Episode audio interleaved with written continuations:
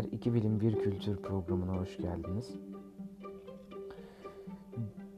Bugün sizler için mis gibi iki tane bilim haberi, bir tane de kültür haberi seçtim.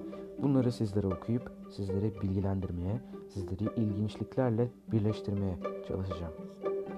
Bu arada bir önceki programlarda yapmadığım gibi sizlere yapmadığım gibi dikkat edin bu cümleye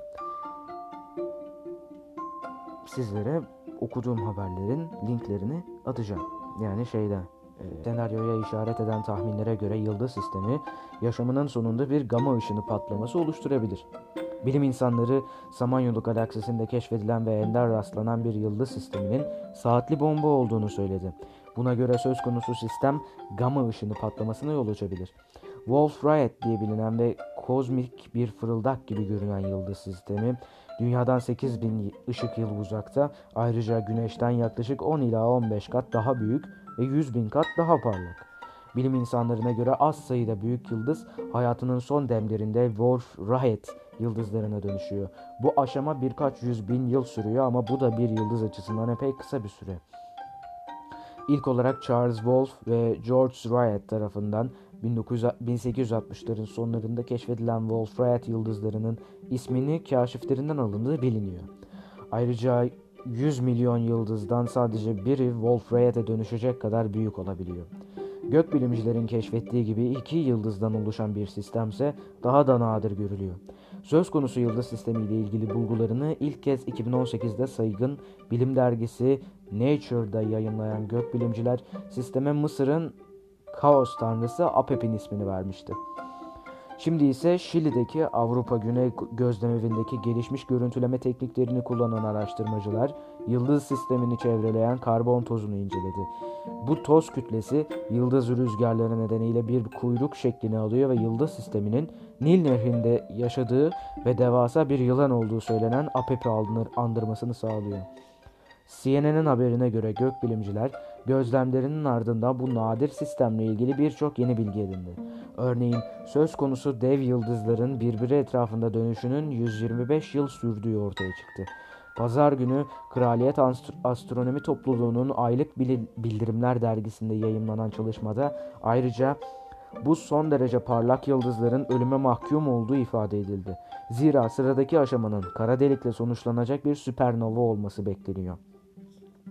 Çalışmayı yöneten Yunio Han ve ekibi yıldız sistemini çevreleyen toz sarmalının beklenenden daha yavaş genişlediğini keşfetti. Araştırmacılara göre bunun nedeni yıldızların çok hızlı dönmesi ve rüzgarları farklı yönlere farklı hızlarda savurması. Han, yıldız rüzgarları muhtemelen farklı yönlerde farklı hızlarda fırlatılıyor dedi ve ekledi. Toz genişlemesiyle ilgili bulgularımız yıldızın ekvatordan, ekvatorundan fırlatılan rüzgarların daha yavaş olmasından kaynaklanıyor, dedi. Araştırmacılar ayrıca APEP'in geleceğine yönelik bazı tahminlerde de bulundu. Epey yıkıcı bir senaryoya işaret eden tahminlere göre APEP, yaşamının sonunda bir gama ışını patlaması oluşturabilir. Sydney Üniversitesi'nden ve araştırmanın yazarlarından Profesör Peter, Peter Tutil, bu bir saatli bomba dedi ve ekledi. Yıldız sistemi Wolf-Rayet'lerin tüm ekstrem davranışlarını sergiliyor. Bunun yanında APEP'teki ana yıldız çok hızlı dönüyor gibi görünüyor. Bu da süpernovaya dönüştüğünde uzun bir gama ışını patlaması yaratacak tüm özelliklere sahip olduğu anlamına geliyor. Gama ışını patlamaları evrende meydana gelen en yüksek enerjili olaylar arasında yer alıyor. Öyle ki bu patlamalar dünyanın ozon tabakasını yok edebilecek güçte. Neyse ki araştırmacılar yıldız sisteminin dönme ekseni sayesinde bu patlamanın dünyayı etkilemeyeceğini söylüyor. Yine de bu durum Samanyolu'nda daha önce hiç gözlemlenmediği için bilimsel araştırmalar açısından büyük önem taşıyor.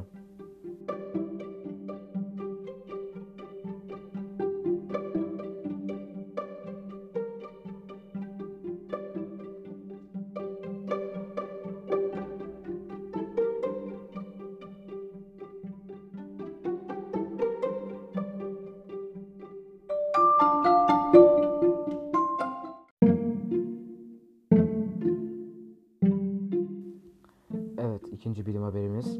Bilim insanları 2030'da ne yiyeceğimizi tahmin etti. Laboratuvar etleri ve böcekli pizzalar. Şöyle dediler. Gıda israfını azaltmanın yanı sıra hücre, hücresel tarım gibi yeni teknolojiler de çözümün bir parçası demişler. Bilim insanları 2030'da insanlığın ne yiyeceğine dair tahminlerini açıkladı. Tahminler arasında laboratuvarda yapılan etler ve böcek sosları da yer aldı. Dünyanın dört bir yanından bilim insanı Dünya Yemek Günü münasebetiyle Oxfordshire Bilim Festivali kapsamında düzenlenen sanal bir etkinlikte buluştu. Hollandalı bir bilim insanı laboratuvarda geliştirilen etlerin bitki bazlı hamburgerlerin yerini alacağını söylerken Oxfordlu bir uzman da pizzalarını pizzaların böceklerle süsleneceğini söyledi. Daily Mail insanların 10 yıl sonraki beslenme tarzı ile ilgili en ilginç uzman görüşlerini topladı. İlk tahminlere göre laboratuvarda üretilen etler önümüzdeki 10 yıl içinde yaygınlaşacak ve buzdolaplarında yerini alacak. Hollanda'da Maastricht Üniversitesi'nden Profesör Mark Post 2013'te inek, kasal, inek kaslarından alınan hücrelerden yapılan ilk hamburgeri tanıtmıştı. Profesör şu anda hayvan kesmeden hamburger yapmayı başaran gıda teknolojisi şirketi Mosa Meat ile birlikte daha duyarlı ve temiz bir sığır eti üretme yöntemine öncülük ediyor. Profesör Post bu ürünlerin hem hayvanseverler hem de hamburger severler arasında çok popüler olacağını düşündüğünü ifade etti. Gıda israfını azaltmanın yanı sıra hücresel tarım gibi yeni teknolojilerde çözümün bir parçası. Diğer bir tahmine göre yenilenebilir hücre, yenilebilir hücreler özür dilerim yenilebilir hücrelerde gıda stratejilerinin bir parçası haline gelecek. Cırcır böcekleri, solucanlar ve karıncaların çevre dostu olduğu düşünülüyor. Çünkü bunlar çiftlik hayvanlarından daha az doğal kaynak kullanıyor ve tüketim açısından alternatif teşkil ediyor. Geleceğin süper gıdası diye lanse edilen bu canlılar protein, potasyum ve magnezyum açısından epey zengin. Hali hazırda dünya çapında bir, binden fazla böcek türü tüketiliyor ve son araştırmalar küresel böcek pazarının patlamaya hazır olduğunu gösteriyor. Londra merkezli finans grubu Barclays'ın geçen yıl yayımladığı bir rapora göre böcek pazarının 2019'da 1 milyar dolardan az olan değeri 2030'a kadar 8 milyar dolara ulaşabilir.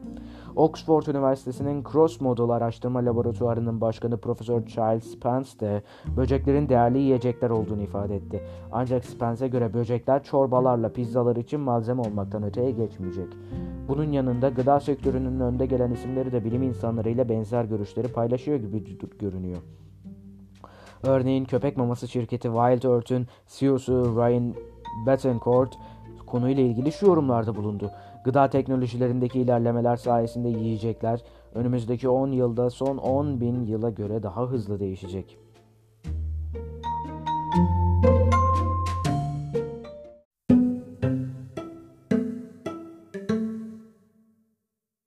Sevgili arkadaşlar, Independent Türkçe'nin uygulamasında kültür bölümüne girdim. Bilim haberlerini oradan okuyordum. Bilim haberleri gayet güzel, gayet hoş bilim haberleri var. Fakat kültür haberlerinin içi Game of Thrones ve Vikings'ten başka bir içerik yok. Aragüler çıktı karşıma. Dedim ona onu okuyayım bari. Onda da hata verdi uygulama. Ben de bu yüzden bundle açtım. Haber Global'in yayınladığı, daha bir dakika önce yayınladığı Topkapı Sarayı'nın en ekranları arasında olan Valide Taşlı, Ocaklı ve Çeşmeli Sofa sarayın salı günleri dışında her gün ziyarete açık olacak. Restorasyon çalışmalarının ardından açılan bölümler hakkında bilgi veren Milli Saraylar İdaresi Başkanı Yasin Yıldız, Topkapı özelinde Harem ve Enderun bölümleri her zaman merak edilen bölümler. Harem bölümüne ayrı biletle giriliyor. Bunun içerisinde ziyaret alanları oldukça kısıtlıydı. Ancak restorasyonu tamamlanan bu bölümlere bu bölümlerle ziyaretçiler hareme ilişkin oldukça fazla alan görmeye başladılar. Bu alanlar padişah ailesinin kullandığı alanlar. Valide Sultan'ın, kadın efendilerin, padişahın has odasının kesiştiği bir nokta. O yüzden bu avlu çok önemli. Padişahın buradan geçerek saraydan çıkış yaptığı bir güzergah. Mimari olarak farklı dönemlerin izlerini de görmek mümkün diye konuştu. Yıldız sözlerini şöyle sürdürdü. İçerideki iki odaya adını veren ocaklı sofa ve çeşmeli sofa var. Son haline de 17. yüzyılda geliyor. Oldukça köklü bir alan. Bu yönüyle sanat tarihi açısından önemli mekanlar. Ziyaretçiler de oldukça memnun. Topkapı'da gezilen mekanlar sınırlıydı ancak yeni açılan mekanlarla birlikte ziyaretçilerin memnun olduğunu görüyoruz. Ocaklı sofada oldukça büyük bir bronz ocak var. Çeşmeli sofaya da adını veren zarif bir Osmanlı çeşmesi var. Mimari yönden önemli bunlar ama özellikle padişahın güzergahında olduğu için devlet protokolünde de önem taşıyan mekanlar. 2014 yılından beri kapalı olduğu için ziyaretçiler için 6 yıllık bir kayıp vardı. Bu arayı şu an ziyaretçilerimiz açısından kapatmış oluyoruz dedi.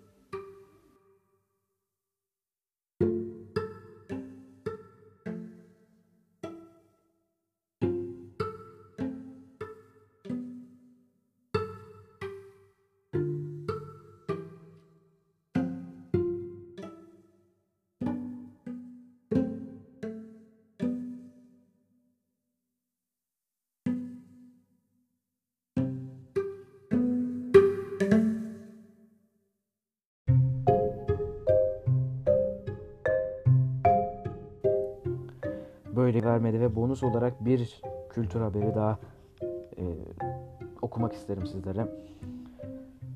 Başlığımız şu. Hiçbir şey istememenin mutluluğu ve Pessoa. Geçmişim olamadığım her şeydir demiş Pessoa. Portekizli şair ve ressam Fernando Pessoa başlangıçta fütürizmi benimsemiş. Daha sonraları Portekiz modernist edebiyatının kurucularından biri olarak Polismo akımına öncülük etmiştir. Pessoa'nın yazılarında genelde hiçlik ve hayal gerçeklik konularıyla yaşantısı arasında bağ kurmaya çalıştığını gözlemlemekteyiz. Şairin özgün ruh halinin yansımalarına yakından bakmamıza fırsat veren Pessoa'nın aforizmalarının yer aldığı Hiçbir Şey İstememenin Mutluluğu adlı kitabından sizler için bazı alıntılar yaptık. Keyifli okumalar demiş, ben de size keyifli dinlemeler diyeyim. Birazdan okuyacağım bütün alıntılar Pessoa'nın Hiçbir Şey İstememenin Mutluluğu kitabından alınmıştır. Biraz önce okuduğumu bir, bir de tekrar tekrar etmek istedim. Efendim başlayalım. Hayattan çok az şey istedim ama bu çok az bile esirgendi benden. Yakında bir arazi, bir demet güneş ışığı, bir lokma ekmekle bir lokma sükunet, varoluşuma dair beni bunaltmayacak bilgi, başkalarından hiçbir şey talep etmeme ve başkalarının benden hiçbir şey talep etmemesi, bu esirgendi benden. Taş kalpli olduğumuz için değil de paltomuzun düğmelerini açmaya üşendiğimiz için bir dilenciye vermeyi çok gördüğümüz bozukluk gibi. Aşık olmak yalnızlıktan usanmaktır. Bu yüzden bir korkaklıktır. Kendimize ihanettir demiş. Ne kadar doğru artık. Birkaç kişi mutluluğu bulabilsin diye birçokları acı çeker demiş. Bu doğru. Bu gerçekten doğru. Başımıza gelen şeylerin değeri sürece uzunlukları ile değil yoğunlukları ile ilgilidir. Bu yüzden unutulmaz anlar, açıklanamayan şeyler ve bizim için eşsiz insanlar vardır. Daima benden uzak olan şeylere ve olamadıklarıma ait oldum. Benim olmayan her şey daima daima şiirsel göründü. Hep sevdiğim tek şey saf hiçlikti. Düşüncelerin gözyaşları değil ama gözyaşlarının düşünce için çok derin olduğunu sık sık düşünürüm.'' Hayatı çöküş arabası gelene kadar kalmak zorunda olduğum bir han olarak hayal ediyorum. Beni nereye götüreceğini bilmiyorum.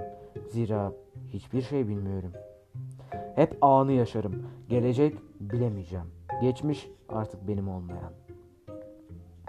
Hep uyanmanın sınırındaymışım gibi hissediyorum. Her şeye dair usancım beni hissizleştirdi. İnsan kendi yüzünü görmemelidir. Bundan daha uğursuz bir şey yoktur. Doğa ona yüzünü gö- görememe ve kendi gözlerinin içine bakamama yeteneğini bahşetmiştir. İnsan sade ırmakların ve göllerin sularında yüzüne bakabilirdi. Bunu yaparken duruşu sembolik olacaktı. Kendini seyretmek yapaziliğine kalkışmak için eğilmek, sarkmak zorunda kalacaktı. Aynayı icat eden kişi insan kalbini zehirlemiştir dedi. Demiş.